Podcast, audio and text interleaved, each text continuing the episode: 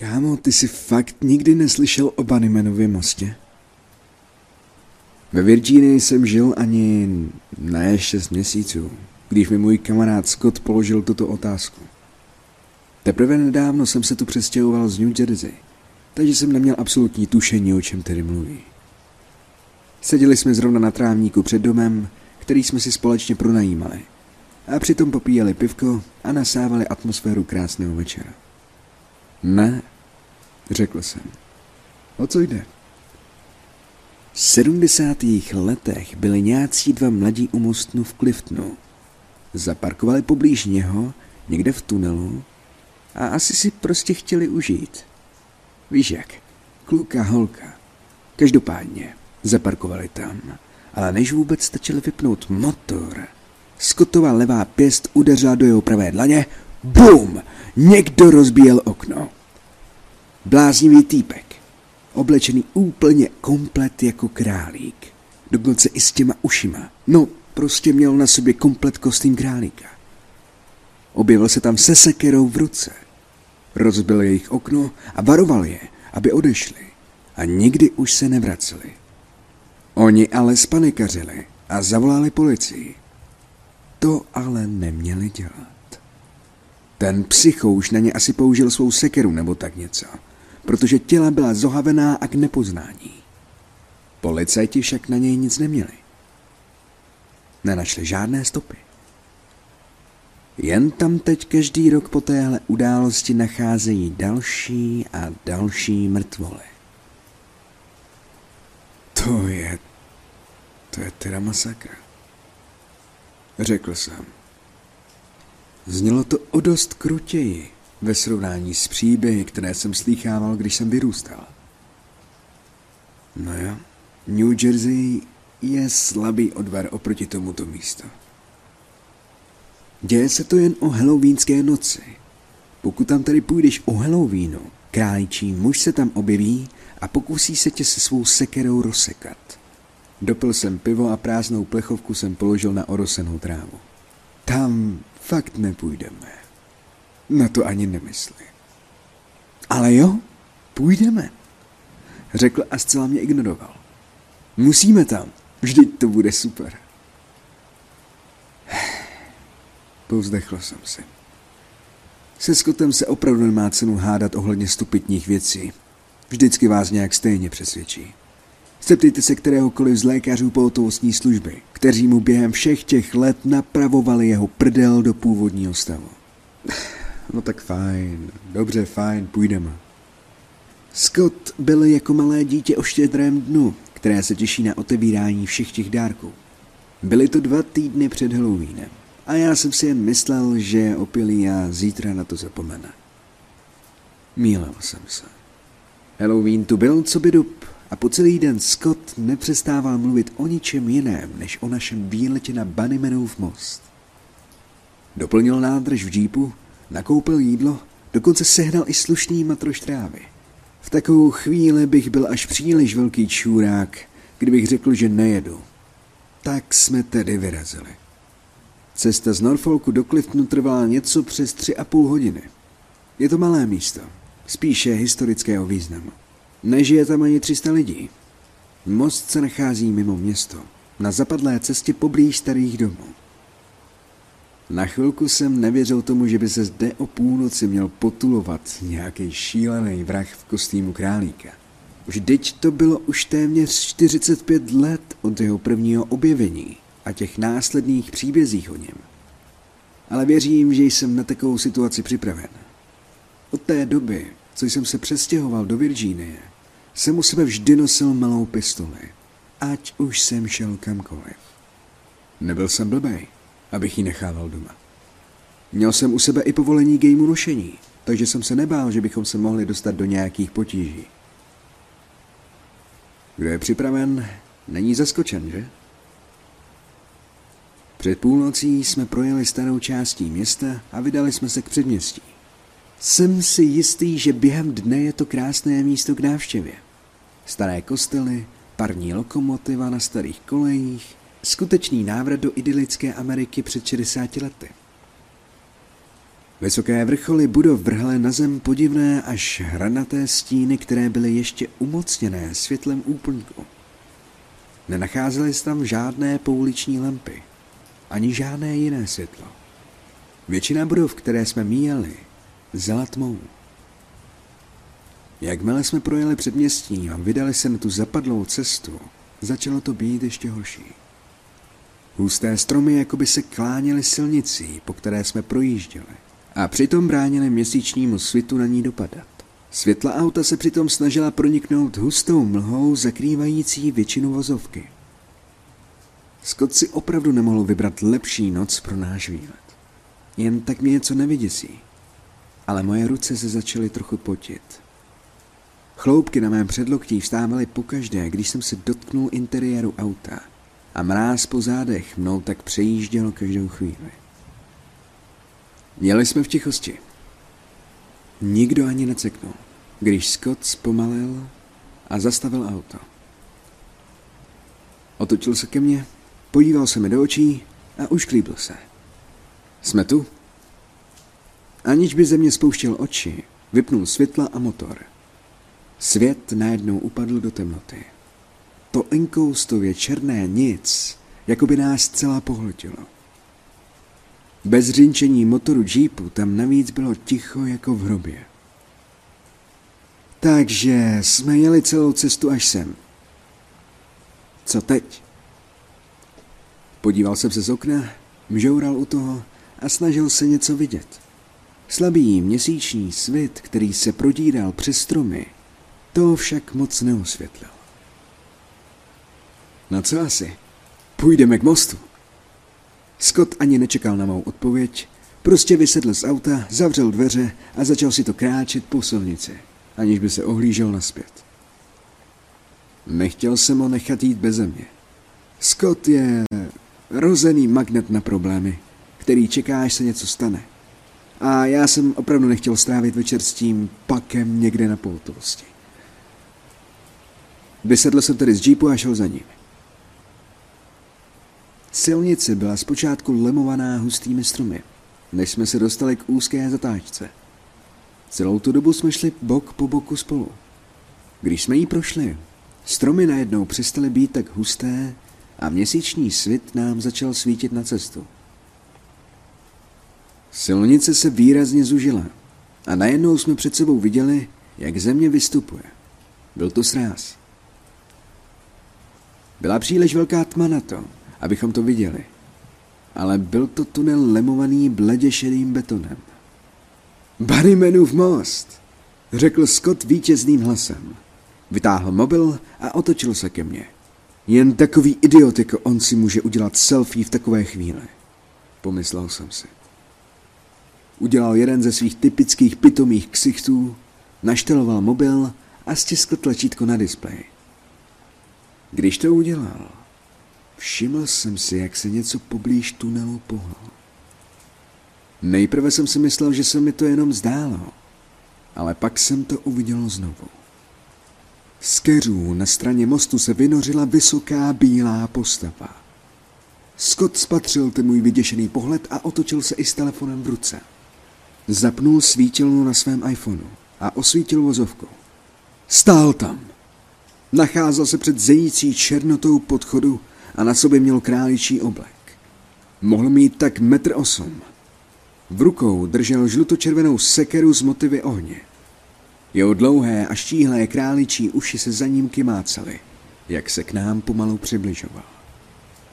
Na obleku měl tmavé skvrny.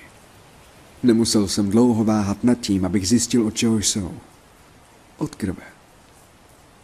Scott začal koktat a schoval se za mě. Bez přemýšlení jsem vytáhl z pouzdra mojí kompaktní pistoli. Nasměroval jsem zbraň na blížící se postavu a hledáčkem ji vycentroval, abych neminul. Zpátky! Do prdele! Ruce vzhůru! Snažil jsem se znít sebevědomě, ale to koktání a váhání v mém hlase jsem slyšel až moc dobře. Za... zastřelím tě! Přísahám Bohu! Odejděte, řekl. Bunnyman se nezastavoval. Pokračoval směrem k nám a rozestup mezi námi se tak neustále snižoval. Sekeru držel tak, že se kymácela dozadu i dopředu. A jak se tak k nám blížil, spatřil jsem, že čepel sekery je pokryta krví. Snažil jsem se uvažovat racionálně. Říkal jsem si, že to bude mít nějaké vysvětlení. Byl to zřejmě nějaký chlápek, který se snažil o halloweenský žertík.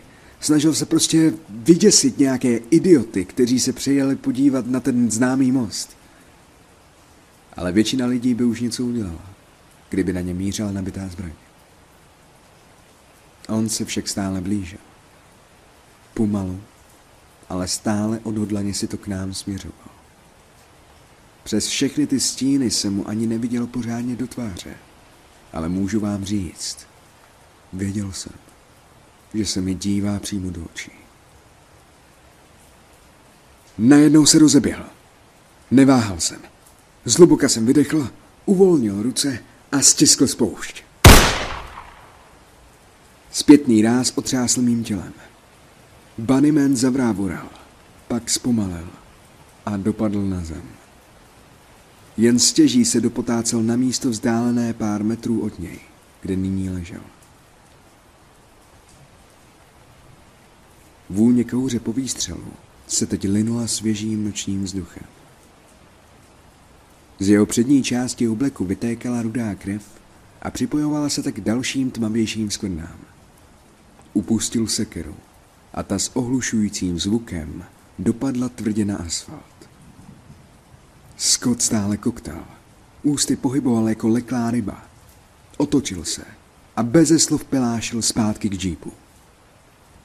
Já jsem zatím stále držel v ruce pistoli a přistupoval jsem opatrně k němu. Kůlka ho zasáhla do hrudi, ale ne do srdce. Přesto jsem si byl jistý, že to dlouho nevydrží.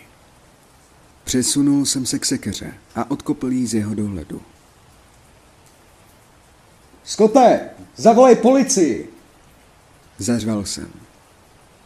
Neodpověděl. Jak by taky ne, když už tam nebyl. Levou rukou jsem upustil zbraň a natáhl se po telefonu. Moje pravá ruka, stále držící pistoli, se tak strašně třásla, že jsem ani nevěřil, že ještě dokáže něco udržet.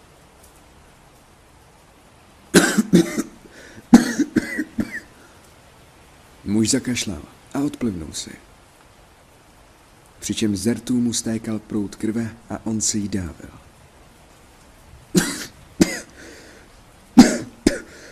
Prosím. Stěží ze sebe dostal. Natáhl se ke svému břichu. Předpokládal jsem, že si asi chce přitisknout ruku k ráně, ale nahmatal kde si do kapsy na přední straně jeho obleku. Té jsem si ani původně nevšiml, kvůli obrovské tmavé skvrně, která na ní byla. Z kapsy vytáhl chlupatou černou věc. Byl to králík, jenže měl zlomený vás a hlava mu jen tak volně vysela na straně.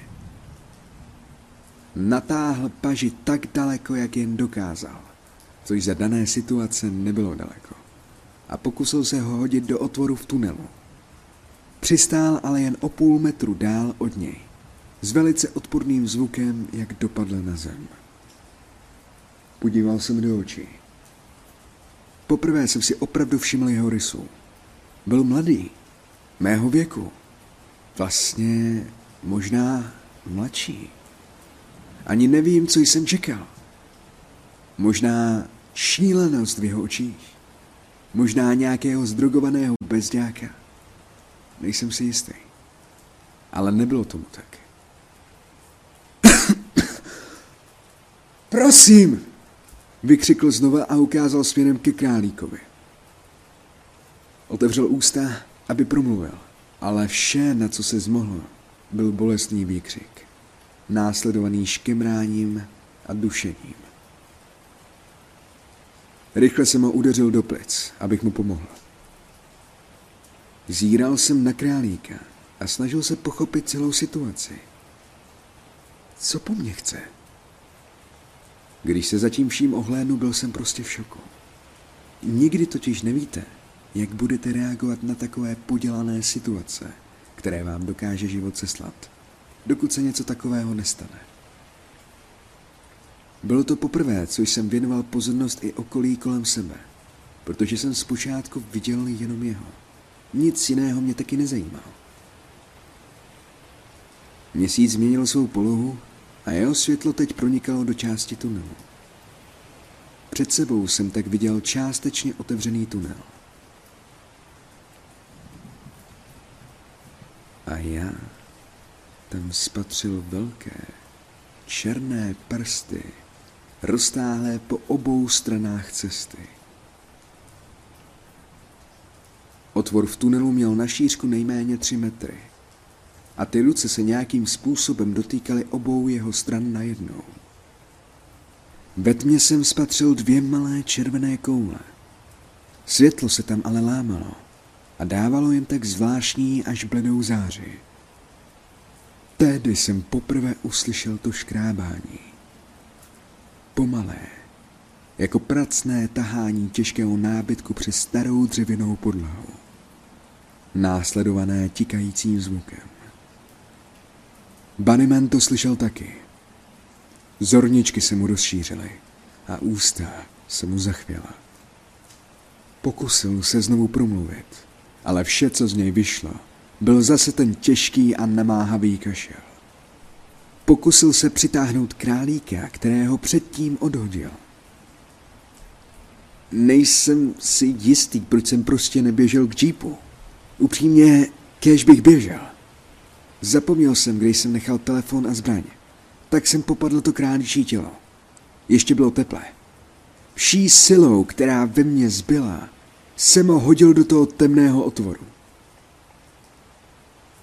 Ticho se začalo stupňovat a ty černé prsty se vrátily zpátky do tunelu. Pak jsem uslyšel odporné křupání. Tahání něčeho po zemi a jak to pomalu ustupuje do hlubin temnoty. Podíval jsem se na Banimena. Ten sebou mrsknul o zem a lapal po dechu. Jeho tvář, jako by se najednou rozradostnila a usmál se. Jeho pohled spočinul na mých očích a vypadal klidně. Teď. Teď je to tvůj problém. Řekl a usmál se. Smích se změnil v kloktání, následované dusivým zvukem.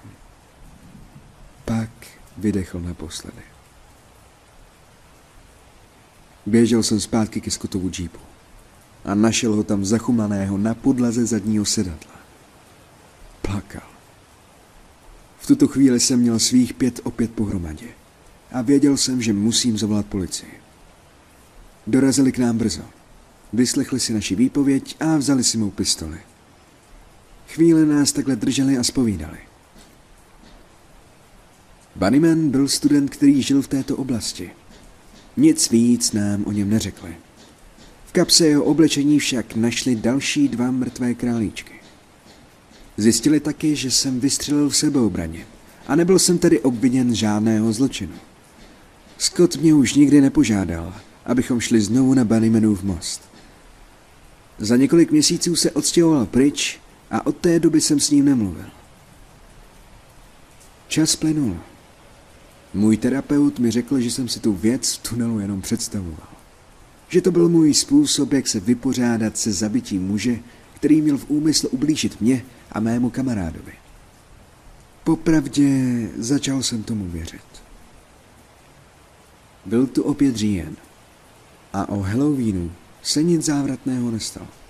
Byl jsem ale zvědavý, proč jsem nikdy neslyšel někoho mluvit o skutečném Bunnymanovi. Řekli byste si, že by se to mělo stát součástí legendy. Ale nikde jsem o tom neviděl ani zmínku, ať už na internetu nebo ve zprávách. Na jednom diskuzním fóru jsem však četl příspěvky o místních legendách z Virginie, o Bunnymanově mostu.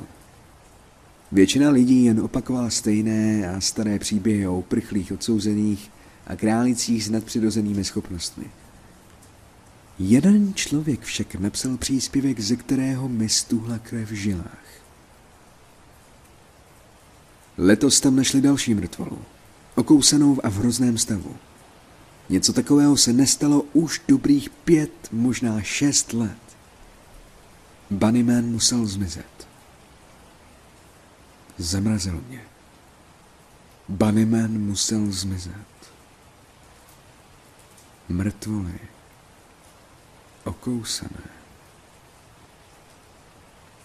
Teď je to tvůj problém.